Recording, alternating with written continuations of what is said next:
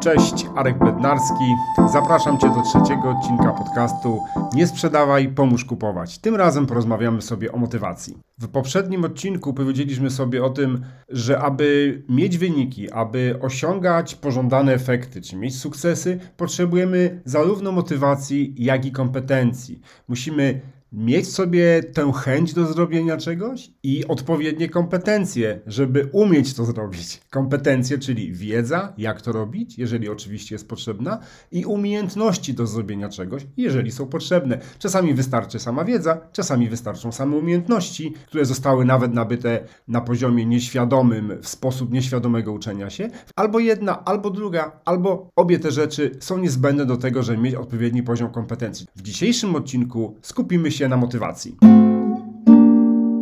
Skoro zatem ta motywacja jest tym czynnikiem niezbędnym i czasami potrafi być tak silna, że jesteśmy sami w stanie zdobyć odpowiednią wiedzę, odpowiednie umiejętności, odpowiednie kompetencje do danego zadania, to znaczy, że warto tej motywacji się lepiej przyjrzeć. To znaczy, że warto zastanowić się, jak wpływać na siebie, żeby ta motywacja była na określonym poziomie. Niekoniecznie zawsze, tak jak mówiliśmy, motywacja jest w pewnym sensie bardziej stanem niż cechą, ale żeby ona się pojawiała wtedy, kiedy jej potrzebujemy.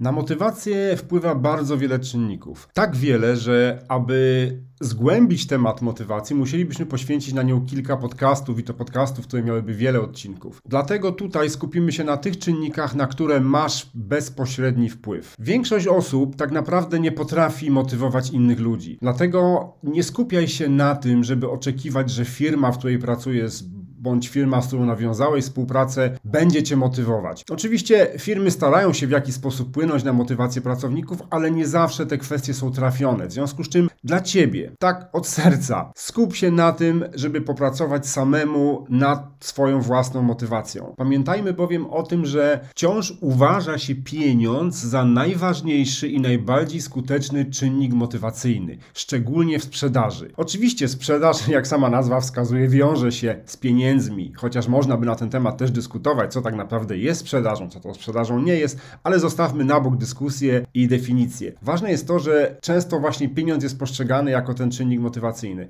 No tak nie jest, ponieważ dzisiaj, w trzeciej dekadzie XXI wieku, pieniądz jest czynnikiem higieny, a nie czynnikiem motywacyjnym. Innymi słowy, pieniądze są niezbędne do tego, żeby żyć. Pieniądze są niezbędne do normalnego funkcjonowania w społeczeństwie. Kiedyś faktycznie było tak, ja jeszcze pamiętam czasy PRL, kiedy to, kogo znałeś, miało większe znaczenie od tego, ile miałeś pieniędzy. Ponieważ mając pieniądze, nie byłeś w stanie załatwić wielu rzeczy, ale mając znajomości, de a nie mając pieniędzy, byłeś w stanie to załatwić. Dzisiaj żyjemy w innych czasach. Dzisiaj pieniądz jest niezbędny do tego, żeby normalnie funkcjonować, w związku z czym pieniądz nie pełni roli motywacyjnej. Oczywiście może pełnić gdzieś tam na jakimś poziomie, w jakimś zakresie rolę motywacyjną, ale ta rola motywacyjna bardzo szybko wygasza się. To jest związane z tym, że na przykład jeżeli zarabiamy załóżmy 5 tysięcy miesięcznie, to standard życia dobieramy sobie do tych zarobków. Czyli w momencie, kiedy zaczynamy zarabiać więcej, na przykład awansujemy albo dostajemy premię, albo przechodzimy do innej firmy, gdzie nam zapłacą więcej,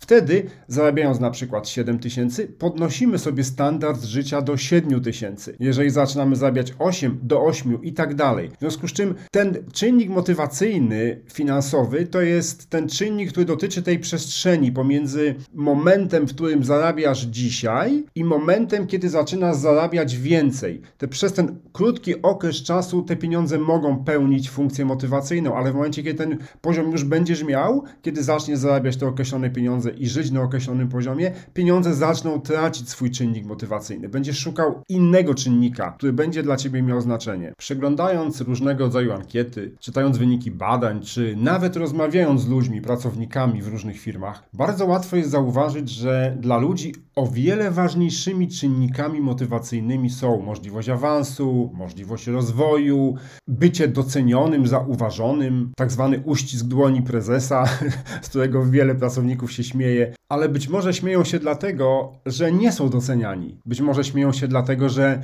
nie otrzymują tego uścisku dłoni prezesa, albo otrzymują w sposób niewłaściwy, są w niewłaściwy sposób chwaleni. Wbrew temu, co nam się wydaje, trzeba umieć ludzi pochwalić, a nie każdy to potrafi. Też bardzo ważnym czynnikiem jest atmosfera w pracy. Zauważyłem, że ludzie wolą zarobić troszeczkę mniej, ale pracować w dobrym, przyjaznym środowisku, gdzie ludzie się razem wspierają, gdzie zespoły zespołom pomagają, gdzie ludzie wzajemnie sobie pomagają w zespole, gdzie można na przykład w ciągu dnia wstać, pójść do kantyny, zrobić sobie śniadanie, czy zjeść sobie obiad, lunch i nie być za chwilę ściganym przez szefa, co ty robisz, dlaczego znowu cię widzę w kantynie. Znam firmy, w których ludzie mają bardzo dużą swobodę zarządzania czasem. Wiedzą, że mają przyjść na przykład na 8 godzin do pracy i czy będą pracowali na przykład od 6 do 14, czy od 7 do 15, czy od 9 do 17, to jest ich sprawa. Oni tylko muszą odpowiednio wcześniej szefa o tym poinformować. To jest kolejny czynnik motywacyjny. Właśnie elastyczny czas pracy. Ludzie bardzo to doceniają. Ale zostawmy takie tradycyjne metody motywowania, ponieważ na większość z nich tak naprawdę nie masz wpływu. Oczywiście może znaleźć sobie firmę, która oferuje bardzo dużo tego typu motywatorów, ale trzeba pamiętać o tym, że firmy się zmieniają, polityka firmy się zmienia, organizacja na przykład prowadza nowe modele motywacji. Przecież jeszcze nie tak dawno temu telefon komórkowy, laptop czy samochód służbowy to były takie czynniki, które bardzo mocno wpływały na decyzję związaną z podjęciem pracy. O, u nas motywują fajnie pracowników, bo dają telefon komórkowy, bo dają laptopa, bo dają samochód służbowy. Dzisiaj już prawie nikt nie chce telefonu komórkowego, woli używać swój prywatny niż trzymać na biurku dwa czy trzy telefony obok siebie, bo to jest uciążliwe. Laptop jest w zasadzie dostępny dla każdego i jest przydzielony do miejsca pracy, bez laptopa po prostu nie da się normalnie funkcjonować i to jest jakby element wyposażenia biurka dla pracownika. Coraz rzadziej też samochód służbowy jest postrzegany jako czynnik motywacyjny. Mało tego, coraz więcej firm odchodzi od samochodu służbowego, ponieważ pracownicy mają swoje własne samochody i wolą się rozliczać ryczałtem miesięcznym, ewentualnie dojeżdżają środkami komunikacji do pracy, dojeżdżają na rowerach czy na hulajnogach, bo chcą się poruszać między pracą a domem. W związku z czym na większość z tych czynników nie masz wpływu, dlatego chciałbym, żebyśmy tutaj się skupili na tych czynnikach, które mają wpływ na Twoją motywację i na tych czynnikach, które Ty sam możesz kontrolować. Są to trzy czynniki. Po pierwsze, sukcesy, które osiągasz. Albo też możemy to nazwać wyniki, jakie uzyskujesz, czy efekty, jakie uzyskujesz po drugie deficyty kompetencyjne i po trzecie Twoje własne przekonania na temat różnych rzeczy, w tym także na temat sprzedaży, produktów, jakie sprzedajesz i tak dalej. Za chwilę sobie to rozwiniemy. Nie będziemy im nadawać żadnych rank, nie będziemy na przykład twierdzić, że to, jakie efekty uzyskujesz na bieżąco jest ważniejsze od deficytów kompetencyjnych, czy deficyty kompetencyjne są ważniejsze od Twoich przekonań, to w tym momencie jest nieistotne. Dlatego zacznijmy sobie na początek od tych sukcesów, jakie osiągasz. Mówiąc sukcesy, mam na myśli efekty efekty, wyniki Twoich działań, wyniki tych działań, które podejmujesz sam z własnej inicjatywy, a także wyniki tych działań, które zostają Tobie zlecone przez kogoś. Mogą one być związane zarówno z Twoją pracą, z tym co robisz zawodowo, jak i z Twoim życiem osobistym, na przykład z Twoim hobby. Chodzi o to, żeby pojawiały się jakieś wyniki. Dlaczego to jest istotne i dlaczego o tym mówimy? Warto sobie w pełni uświadomić to, że motywują nas osiągnięcia. Oczywiście czasami to jest tak, że zdajemy sobie z tego sprawę, a czasami nie. Czasami to jest tak, że myślimy sobie, ok, ja wiem o tym, że jeżeli coś zrobię i osiągnę w tym sukces, to to dobrze na mnie wpłynie i będę chciał więcej więcej osiągać tych sukcesów. Ale czasami o tym zapominamy. Dlatego podkreślam to, trzeba sobie uświadomić w pełni, że motywują nas osiągnięcia. A skoro tak jest, to możemy tak manewrować, tak sterować, tak, przepraszam za nie, może niewłaściwe słowo, manipulować tymi naszymi celami, które chcemy osiągnąć, żebyśmy te osiągnięcia mieli. Najłatwiej przeanalizować to na pewnym prostym, znanym wszystkim osobom związanym ze sprzedażą przykładzie, a mianowicie planach sprzedażowych. Firmy wytyczają plany sprzedażowe miesięczne, kwartalne, roczne, zależy od firmy, od strategii i tak. To jest mniej istotne. Najważniejsze jest to, że masz do wykonania jakiś plan. Załóżmy, że to jest plan kwartalny i ten plan zakłada sprzedaż na poziomie 100 tysięcy złotych. Wyobraźmy sobie taką sytuację. I ty masz przed sobą 90 dni, żeby ten plan zrealizować. Kończy się 89 dzień i ty zdajesz sobie sprawę z tego, że nie udało ci się zrealizować planu sprzedaży. Jak to na ciebie wpływa? Jak to wpływa na twoją motywację? Chce ci się pracować? Masz motywację wewnętrzną do tego, żeby coś robić więcej? Czy opadają ci ręce? Oczywiście są osoby, które mówią, jasne, no pewnie, nie zrobiłem planu, to mam taką motywację w sobie, żeby jeszcze go zrobić. Tak może być. Może być motywacja zewnętrzna w postaci na przykład żony albo męża. Posłuchaj, miałeś mieć prowizję i tej prowizji nie masz. I co teraz? Z czego będziemy żyć? Ja chciałem kupić meble, ja chciałem pojechać na wczasy i tak dalej, i tak dalej. Oczywiście ta motywacja zewnętrzna też może być i też może mieć na ciebie wpływ. Najczęściej ona będzie tą motywacją negatywną. Dlaczego? Bo nie osiągnąłeś celu.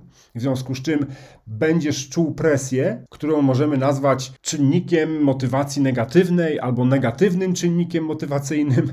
To jest mało istotne. W każdym razie to może mieć wpływ na Twoje działania, ale prawda jest taka, że my ludzie o wiele bardziej wolimy coś osiągać, coś zyskiwać, coś dostawać, niż tracić. Wyobraźmy sobie jednak, że robisz ten plan, że uzyskałeś 100% albo nawet troszeczkę więcej ponad plan, ale przez te 90 dni tak ciężko pracowałeś, że po prostu miałeś momentami dość. Umawiałeś wiele spotkań, jeździłeś na wiele spotkań, wiele spotkań nie dochodziło do skutku. Pewne negocjacje, które rozpocząłeś, zawisły gdzieś w jakimś impasie, pewne się toczą i przekładają na kolejny kwartał. Bardzo dużo pracy wykonałeś. Byłeś większość czasu w trasie, rzadko byłeś w domu, mało spałeś, nie dojadałeś, ale plan zrobiłeś. Jak się z tym czujesz? Część osób powie: Ja się czuję świetnie, włożyłem kupę pracy, wow, ale osiągnąłem ten efekt, bo chciałem ten efekt osiągnąć. Tak, będzie część osób, która w ten sposób funkcjonuje, ale większość nie. Wiemy o tym, że praca jest jednym z obszarów naszego życia i jeszcze są inne ważne rzeczy dla nas w życiu. Jeżeli zawalisz swoje hobby, jeżeli zawalisz relacje ze znajomymi, z przyjaciółmi, jeżeli nie będziesz mieć czasu na rozrywkę, jeżeli nie będziesz mieć czasu dla rodziny, prędzej czy później wróci to do ciebie bardzo negatywnie. Dlatego w takich sytuacjach pojawia się coś takiego, co można nazwać nieadekwatna nagroda w stosunku do włożonej pracy. Innymi słowy, jeżeli osiągniemy jakiś wynik i mamy takie wewnętrzne poczucie, że bardzo dużo poświęciliśmy, żeby ten wynik osiągnąć, mamy takie poczucie, że poświęciliśmy znacznie więcej niż tak naprawdę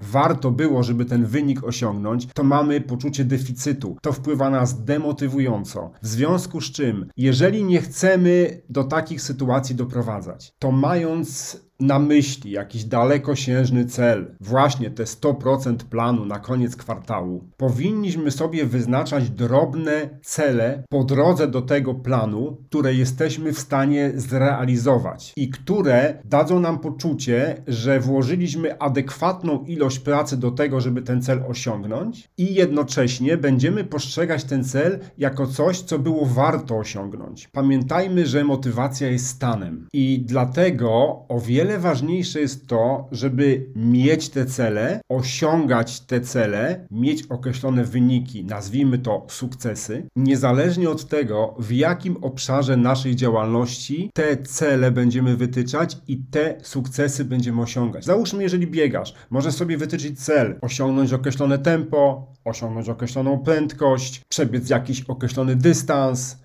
osiągnąć jakąś wartość pułapu tlenowego i tym podobne. Albo na przykład, żeby wziąć udział w półmaratonie, ten półmaraton przebiec. I takich celów może być dużo. One niekoniecznie muszą dotyczyć sportu, one mogą dotyczyć Twojego życia osobistego. Może być to na przykład związane z nauką języka, opanujesz jakąś liczbę słówek, zdasz egzamin, przeczytać książkę w języku angielskim, hiszpańskim albo innym. Chodzi o to, żeby te cele były realne, możliwe do wykonania, ale też, żeby nie wymagały od ciebie ogromnego nakładu pracy i żeby nie były gdzieś bardzo, bardzo daleko. Czyli podsumowując, wytyczaj sobie drobne cele, które mają pewne cechy. Po pierwsze, nie są banalnie proste do osiągnięcia, ale też nie wymagają jakiegoś ogromnego nakładu pracy, żeby były w zasięgu, czyli nie były gdzieś daleko daleko i żeby faktycznie niosły dla ciebie wartość w danym obszarze twojego życia, czy to prywatnego, czy zawodowego, który jest dla ciebie ważny, który ma dla ciebie znaczenie. Osiąganie małych celów będzie cię motywować do osiągania większych celów, większe cele będą cię motywowały do osiągnięcia jeszcze większych celów i tak dalej, i tak dalej. Będziesz odczuwał motywację częściej. I ta motywacja to Twoje zaangażowanie, ten Twój entuzjazm, to Twoje zadowolenie będzie się przekładało na Twoją pracę zawodową. To jest tak jak po przebiegnięciu 10 km. Kiedy wracasz, jesteś trochę zmęczony, ale potem jak się osuszysz, weźmiesz prysznic, przebierzesz się, usiądziesz, od razu czujesz się lepiej, aż masz ochotę wziąć, do klienta zadzwonić, napisać jakiś artykuł, z kimś się spotkać, z kimś porozmawiać, coś sprzedać. Masz zupełnie inne podejście, jest inny poziom zaangażowania. Warto w ten sposób działać.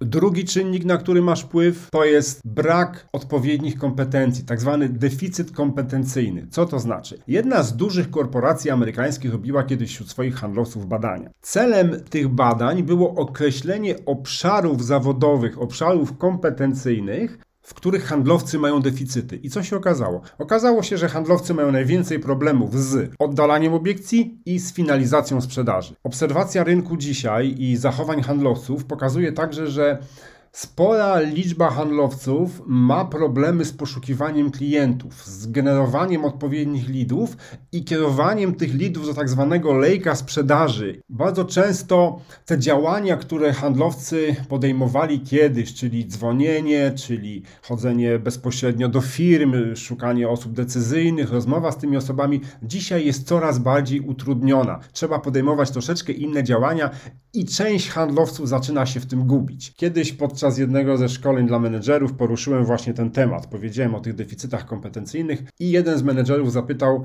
a co to ma do motywacji? W sumie faktycznie dobre pytanie, ponieważ wcześniej powiedziałem, że motywacja to jedno, a kompetencje to drugie ale w pewnym sensie one są ze sobą powiązane właśnie przez tak zwane deficyty kompetencyjne. Jeżeli jako handlowiec mam wątpliwości, czy potrafię dobrze oddalać obiekcje, albo uważam, że w ogóle nie potrafię ich oddalać, albo zdaję sobie sprawę z tego, że coś robię źle, to będę unikał tych sytuacji, w których pojawiają się obiekcje, czyli nie będę tych obiekcji oddalał, będę unikał ich, będę czasami dążył do zakończenia spotkania. I właśnie dlatego, że nie potrafię danej rzeczy zrobić, w tym przypadku oddalić obiekcji, albo uważam, że robię to źle, co nie zawsze musi być prawdą, uwaga, to to będzie wpływało na moją motywację, bo nie będę się czuł zmotywowany, nie będę miał chęci do tego, żeby coś zrobić, ponieważ będę czuł, że to, co zrobiłem, jest zrobione źle i mogło być zrobione lepiej. I efekty, jakie uzyskuję,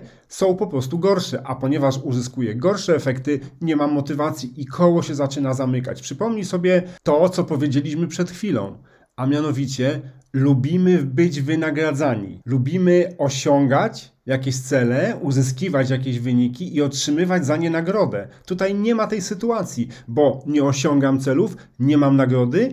Mało tego, mam karę. To jest wewnętrzna kara, która mówi mi, znowu nie potrafiłeś tego zrobić. Dlatego Pamiętajmy o tym, żeby mieć pewność, że posiadamy odpowiednie kompetencje na każdym etapie sprzedaży. Czyli jeżeli faktycznie masz jakieś poczucie, że nie umiesz czegoś robić, albo masz poczucie, że można to zrobić lepiej, to postaraj się na tym obszarze, w którym czujesz ten deficyt, popracować. Skup całą energię w uczenie się kompetencji tego konkretnego obszaru. Firmy często kierują handlowców na szkolenia, na których znajdują się handlowcy nie dość, że z różnym doświadczeniem, to jeszcze z różnymi deficytami kompetencyjnymi, co sprawia, że na przykład oddalaniu obiekcji poświęcamy 30% szkolenia, to handlowcy, którzy nie mają problemu z oddalaniem obiekcji, mają poczucie troszeczkę straty czasu, a handlowcy, którzy mają głęboki deficyt w tym zakresie, i tak niewiele się nauczą. I to jest taka metafora, która pokazuje nam, że ciągła praca na wszystkich kompetencjach, we wszystkich wszystkich obszarach zawodowych, zresztą nie tylko zawodowych, w życiu osobistym tak samo, w danym momencie mija się z celem, ponieważ jest wiele rzeczy, które jako handlowiec masz świetnie opanowanych, na przykład potrafisz świetnie budować relacje, potrafisz świetnie finalizować sprzedaż, potrafisz robić kapitalne prezentacje handlowe,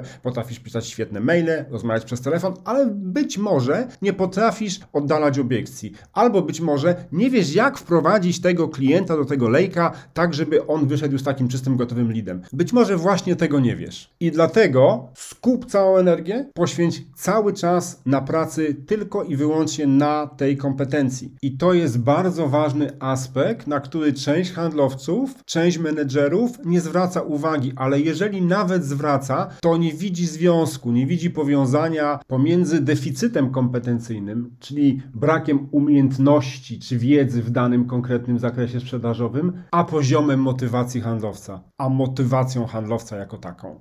I to jest bardzo ważna kwestia, ponieważ czasami trudno jest zauważyć to powiązanie między kompetencją a motywacją.